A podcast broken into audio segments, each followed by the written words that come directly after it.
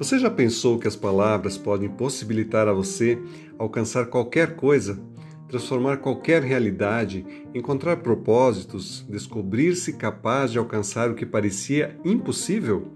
Eu sou Sandro Bier, editor e autor, e este é o nosso podcast Café do Escritor.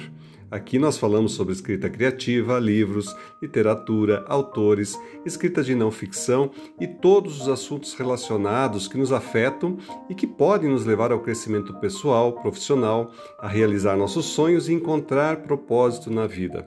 Quer conhecer mais sobre o poder das palavras, da escrita e do livro? Seja bem-vindo e acompanhe o podcast Café do Escritor.